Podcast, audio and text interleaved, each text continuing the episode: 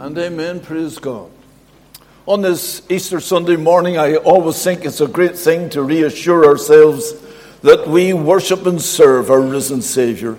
So I'm going to say the words Jesus Christ is risen today. And I want you to respond, every one of you, saying, Jesus Christ is risen indeed. And then together we will say a great hallelujah. So let's reassure our hearts.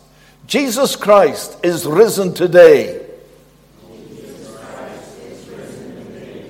I think we could do better than that. No. Jesus Christ is risen today. Is risen today. Hallelujah. Praise God that we serve a risen Savior. We're going to Luke chapter 24 this morning. Luke chapter 24 and verse 36. And then I want you to. Uh, put your finger in at Zechariah chapter 13. Oh, that's a hard one to find. I always tell the deacons in Banbridge that's in the Old Testament, if you don't know. But uh, Zechariah, it is the penultimate book of the Old Testament. If you get to Malachi, the one before that is Zechariah. And right at the end of the book, chapter 13. However, let's read first of all in Luke chapter 24 and verse 36. And as they spake, Jesus himself stood in the midst of them and said unto them, Peace be unto you. But they were terrified and affrighted and supposed that they had seen a spirit. And he said unto them, Why are you troubled? And why do thoughts arise in your hearts? Behold my hands and my feet. It is I myself. Handle me and see. For a spirit hath not flesh and bones, as ye see me have. And when he had thus spoken, he showed them his hands and his feet. And while they yet believed not for joy and wondered, he said unto them, Have you any meat? And they gave him a piece of broiled fish and of uh, honeycomb. And he took it and did eat before them. And then verse 50 And he led them out as far as to Bethany, and he lifted up his hands and blessed them. And it came to pass, while he blessed them, he was parted from them and carried up into heaven. And they worshipped him and returned to Jerusalem with great joy, and were continually in the temple, praising and blessing God. Amen and amen. Then that book of Zechariah, chapter 13 and verse 6. And one shall say unto them, or unto him, and one shall say unto him, What are these wounds in thy hands? Then he shall answer, Those with which I was wounded in the house of my friends. May God bless to us the reading of his sacred words. We enjoy many modern choruses, but one chorus that lingers with us and certainly lingers with me still is the old chorus that says, Standing somewhere in the shadows, you'll find Jesus. Standing somewhere in the shadows, you will find him, and you'll know him by the nail print in his hands. I shall know him. I shall know him. When redeemed by his side, I shall stand. I shall know him. I shall know him by the print of the nails in his hands. I say that this morning because in Luke chapter 24, as in John chapter 20, there were plenty of shadows. The shadows of an early dawn as Mary and the other ladies came to the tomb with a sense of grief and dread, for they believed that Jesus Christ had died. Sometimes, my friend, can I say that grief can crush in upon us? But thank God that in the shadows of grief and sadness, our blessed Lord is never far away, and we will find him, know him. He is touched with every feeling of our infirmity. Likewise, also in the evening, there was the, the shadow of doubt and dread as those disciples, those disciples, ten of them, and met behind closed doors. The, the doors were closed and their hearts were closed, for they, like others, had believed that Jesus Christ had died. Therefore, as we've read this morning, into the shadow of their doubt and dread, our blessed Lord Jesus came and isn't that just like him? He always comes in time to us. I mention all that this morning because from the sadness of tears they came to the place of gladness and, and trust. From doubt they came to trusting, and from the darkness of that early dawn, while the full light of day dawned upon Mary, and that evening dawned upon the disciples, when Jesus Christ Himself appeared to them and to the disciples, He showed unto them His hands and His feet, His side, and behold, the wounds of our blessed Lord Jesus. I guess they did not know the chorus that we love to sing. He showed me his hands that were pierced for my sinning. He showed me his feet that were nailed to the tree. I looked on his brow and his side deeply riven. And now I love Jesus, and Jesus loves me. I'd like to speak to you this morning on what I'm calling the glorified wounds of our blessed Lord Jesus Christ. Remember that Christ was always the healer. He is the one who touched the leper, and the leper was cleansed. He is the one who touched the damsel who was dead, and she rose again from the dead. And, and he touched Bartimaeus, and Bartimaeus received his sight. He was always a great healer. Why did he never heal his own wounds? Why is it that our blessed Lord still bore the marks, as we've read it in the book of Zechariah, and one shall say unto me, What are these wounds in thine hands? Then he shall answer, Those with which I was wounded in the house of my friends. I'd like to try to answer that question this morning with some very obvious answers. First of all, can I say that the glorified wounds of our Lord Jesus Christ indicated it was an end to his passion, an end to his suffering. The suffering was over and Jesus Christ was alive. Why, the Apostle John was in that upper room, and John later wrote these words that he believed and declared Him who was the eternal Word, Him whom we have handled. We touched Him, we saw Him. And I say that this morning because when we come to the wounds of our blessed Lord Jesus, they are indication of the end of the sufferings of our blessed Lord Jesus. Earlier in this chapter, the Lord Jesus said to the couple on the road to Emmaus, Ought not Christ to have suffered uh, all these things and entered into his glory? I say that this morning because he was speaking in the past tense.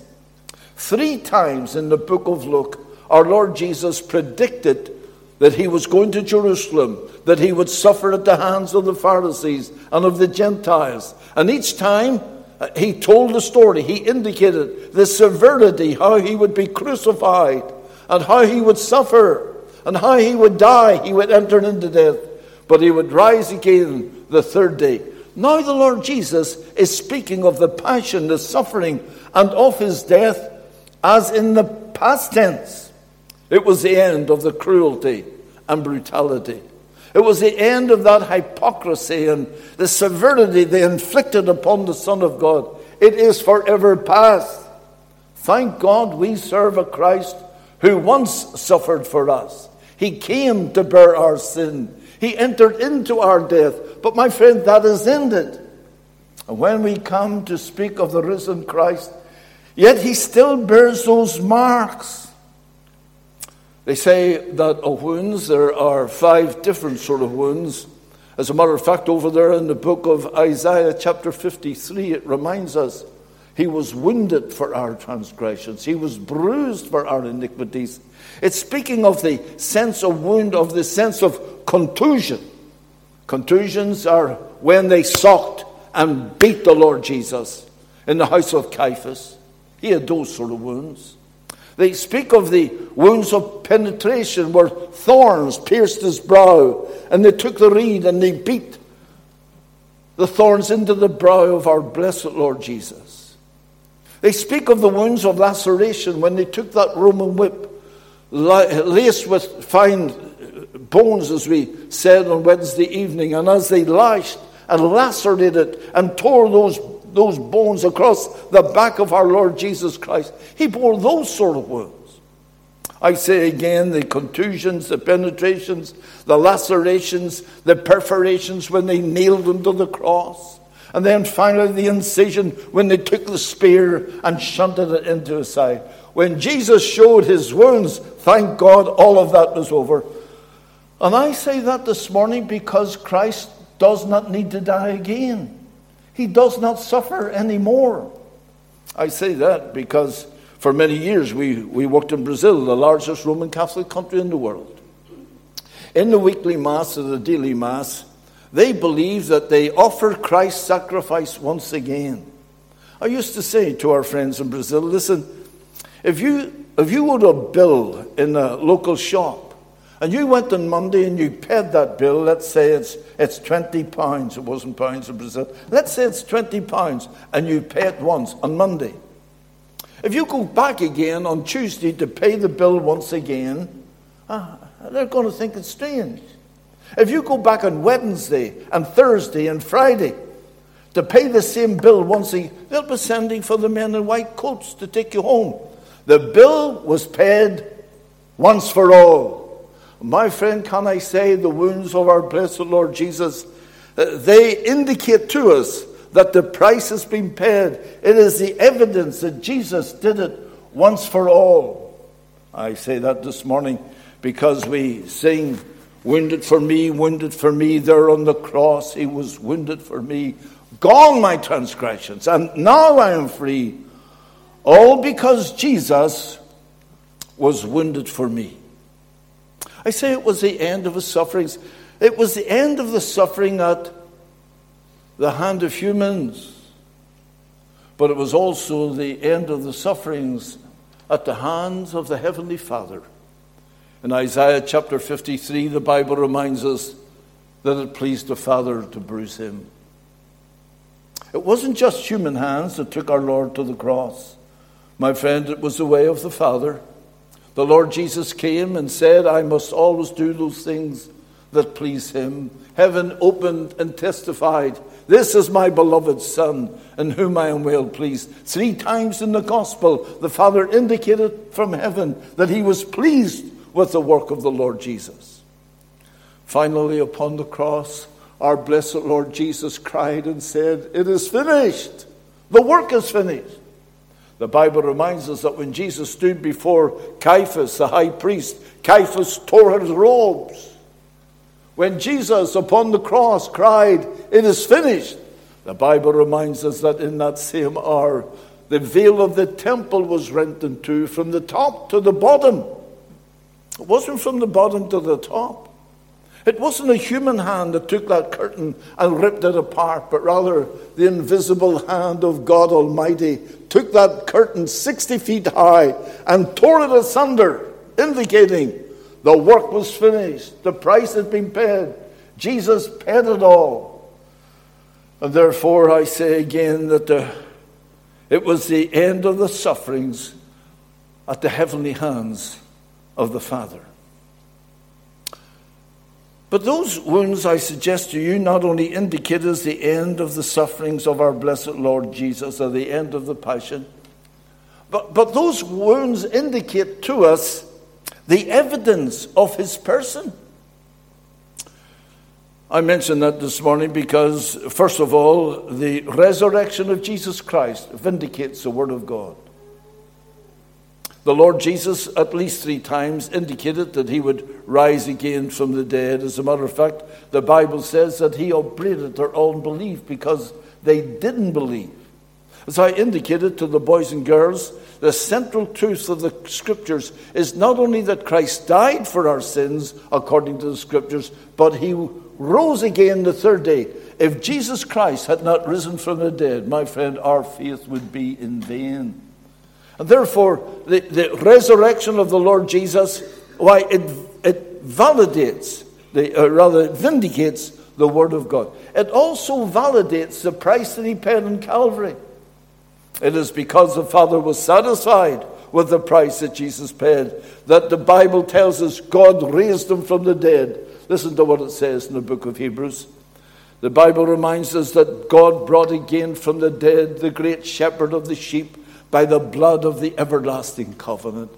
And because the blood was shed and the price was paid, the Father in heaven, my friend, He raised him again from the dead. And here is the risen Christ with the evidence, the evidence that the price has been paid.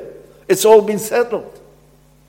I say they are the glorified wounds of our Lord Jesus. There was a spiritual aspect to the reality of a glorified body. First of all, the Bible reminds us that though the doors were locked, Jesus came into the room. Locked doors couldn't hold them. Doubt in their heart couldn't debar him. The Lord Jesus came and stood right in the midst of them and said, Shalom, peace be with you and showed unto them his hands and his feet, and said, It is I myself. Look at my wounds. Look at my hands. Look at my feet. It is, it is I, said Jesus. I say there is a spiritual aspect. Not only was he able to pass through doors that were closed and walls that were sealed, but on the Mount of Olives, my friend, he rose up into the sky and went to be with the Father hidden behind clouds.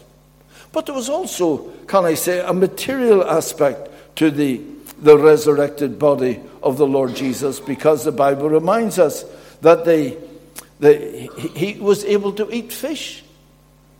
Have you anything to eat? The Lord Jesus asked. And they brought to him broiled fish and gave a piece of broiled fish and of honeycomb, and he took it and did eat it. Do you know what that reminds me of, my friend? Heaven is not some mystical place that is uh, uh, so, so mystical that it's not real. Heaven is a real place. The Bible reminds us that heaven is a real city. The Bible reminds us that we will work in heaven, we will serve Him day and night forever. The Bible reminds us that there are trees in it. Listen, there was a sense of material. Jesus took fish and was able to eat it doesn't suggest to me what we might eat in heaven, but my friend, can I say, when we get to heaven, heaven's going to be so very real. But there was also this uh, physical aspect to it where he was able to show the marks of the nails, and as I've said, John later wrote those words that which was from the beginning, which we have seen, which we have heard, uh, which we have seen with our eyes and heard with our ears, which we have looked upon, and our hands have handled the word of life. Because of the resurrection, these disciples were absolutely transformed. The Bible tells us that they didn't believe, but there was joy. They, they, they, they couldn't take it in. Some years ago, they had that musical Jesus Christ Superstar, and goes through showing that Judas was the hero and Mary Magdalene was the prostitute, and uh, the terrible uh, portrayal of Christ ends with Christ going to the cross, but no mention was ever made of resurrection. I say again this morning, thank God for the resurrection. Thank God for an empty tomb, and thank God for a Savior who indicates to us that He is alive. I said the word was vindicated. Listen, we not only look at the wounds of our Lord Jesus, we look at the word, we listen to the witnesses. The witnesses, why, up to 500 saw him at one time. The Apostle Paul, writing to the Corinthians, indicates to him that he saw Christ, that Peter saw Christ, that Jesus appeared unto at least 500. And said the Apostle Paul, If Christ be not risen from the dead, we are of all men most miserable. But here they met him. They saw the wounds in his hands, and it was evidence that this is the same Lord Jesus Christ. I say again, it was the end of his passion but was evidence that he had risen again. I mentioned that in that upper room there were possibly 10 of them. Judas wasn't there, and the Bible reminds us that Thomas was absent. It's a sad thing when the, Thomas was absent from the uh, company of the disciples, and being absent, he missed the risen Christ. He had to wait, wait a whole week. If you go to John chapter 20, it reminds us In verse 24, listen to what it says. But Thomas, one of the twelve, called Didymus, the word Didymus means a twin. I say Thomas is known for his doubts, and I think Thomas has got many, many twins. Doubt is something that whips us all, touches us all, but Thomas was not with them when Jesus came. The other disciples therefore said unto him, We have seen the Lord. But he said unto them, Listen to it, except I shall see in his hands the print of the nails, and put my finger into the print of the nails, and thrust my hand into his side, I will not believe. He didn't say, I cannot believe. He determined in his heart, I, I won't believe it. And after it says again, verse 26, his disciples were within, and Thomas was with them. Then came Jesus, the doors being shut, and stood in the midst and said, Shalom, peace be unto you. Then saith he to Thomas, Isn't it amazing? He had already spoken to the other ten, but he had singled out Thomas in the midst of all of his doubt and disobedience. I say disobedience because not to believe the gospel is not a matter, a matter of option, it is an act of disobedience. Unbelief is disobedience. Listen to what it says in 2 Thessalonians chapter 1 and verse 8 that Jesus shall descend from heaven in flaming fire, taking vengeance on all those who obey not the gospel of Jesus Christ. And what is the command of the gospel? It is to believe, it is to repent. Those who believed Thomas was in doubt, Thomas was in disobedience. I will not believe. But Jesus stood and said to Thomas, Shalom. Isn't it amazing? Just like our our Lord come to us even when we doubt him? Reach hither thy finger and behold my hands, and reach hither thy hand and thrust it into my side, and be not faithless but believing. And Thomas answered and said, My Lord and my God. How he must have fallen at the feet of the Lord Jesus Christ. Crown him with many crowns, we sing. Crown him the Lord of love Behold his hands and side. Wounds that are visible above in beauty glorify. That's the Lord Jesus. And here Thomas sees him. Incidentally, this is not just only about Thomas, but the Lord Jesus brought us into this portion of Scripture.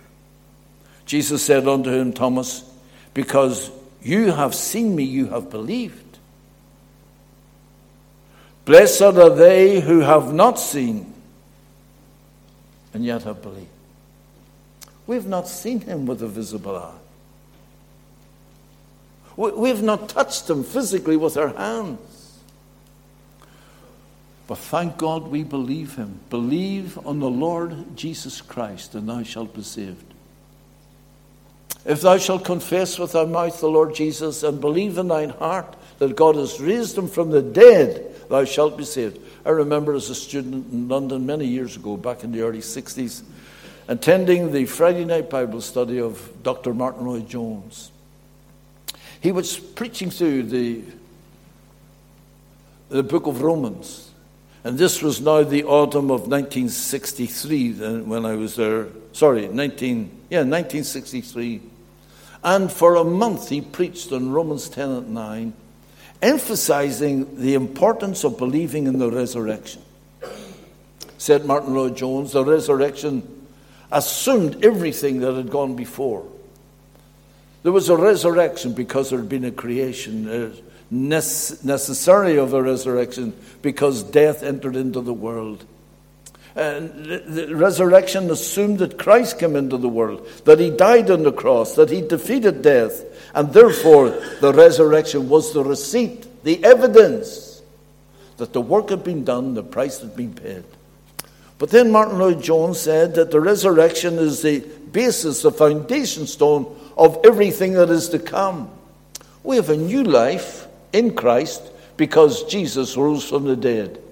He destroyed death, he rose triumphant, and the Bible reminds us that the life that we now live is the life of the Son of God who lives in us. Christ in you, said Paul to the Colossians, is a hope of glory. He is the foretaste of glory. And to be with Christ, said Martyn Lloyd-Jones, the resurrection is the grounds of the blessed hope, whereby he has begotten us from the dead to an inheritance incorruptible, undefiled, that fades not away, reserved in heaven for you. And why? simply because of the resurrection, the resurrect.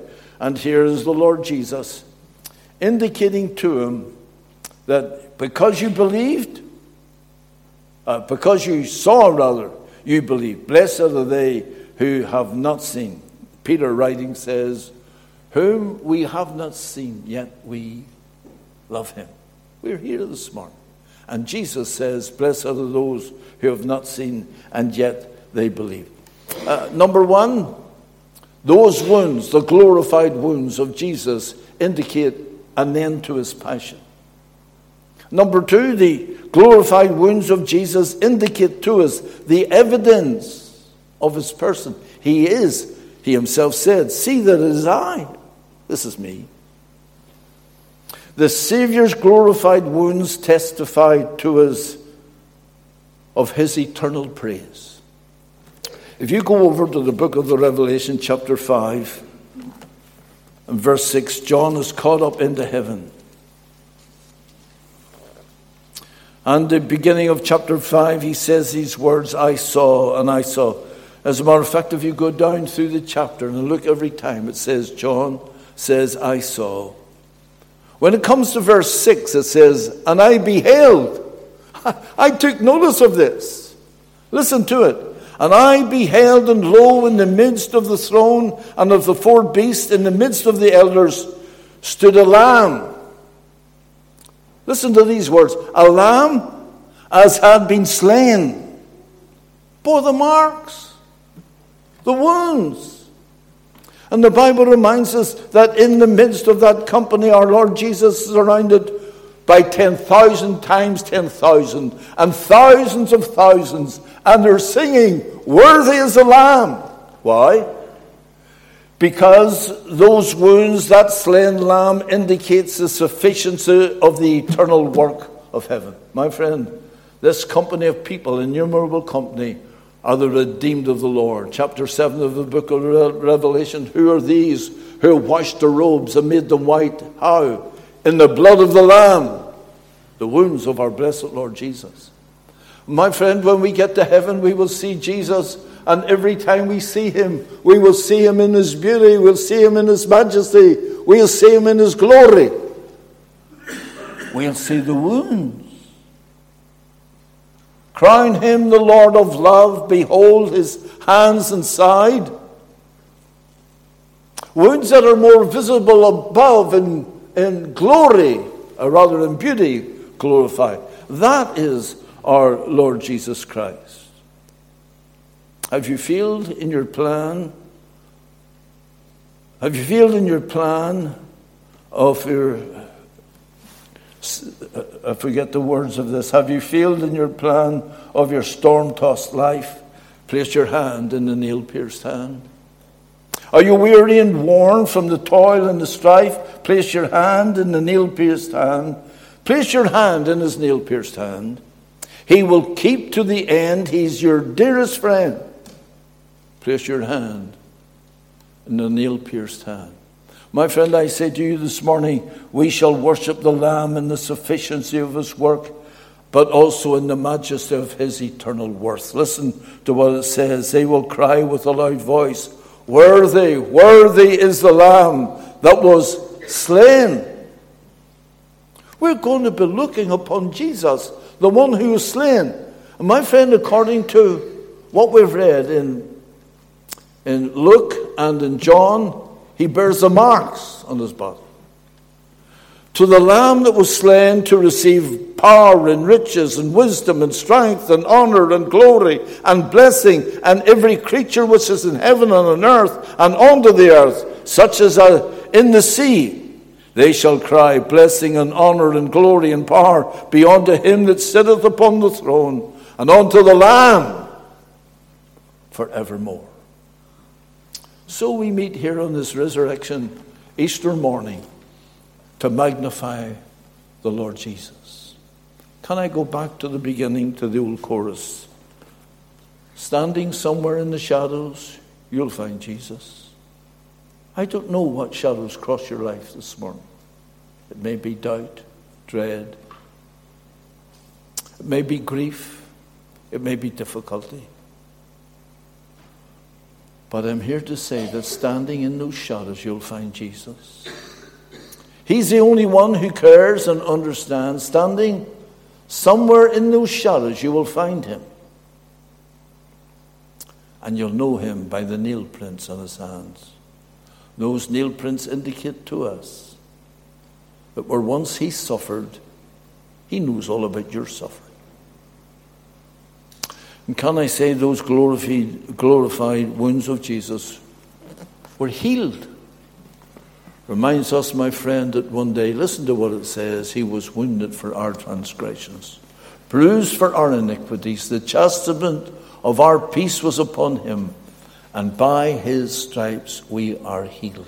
That's amazing for those who experience healing in life. But one day, my friend, we'll all be healed. There'll be no more sorrow, no more death, no more sin, no more night. And all because of the Lamb who was slain for us. Heavenly Father, we pray that you will take thy sacred word this morning and bless it to all of our hearts. And grant our Lord that in those dark, shadowy times of our lives, that we might know the nearness of our blessed Lord. So bless each person here present, we ask, and bless us throughout this day, we pray. In Christ's name. Amen. We're going to sing the praise of the Lamb in hymn number 220 Thine be the glory, risen, conquering Son.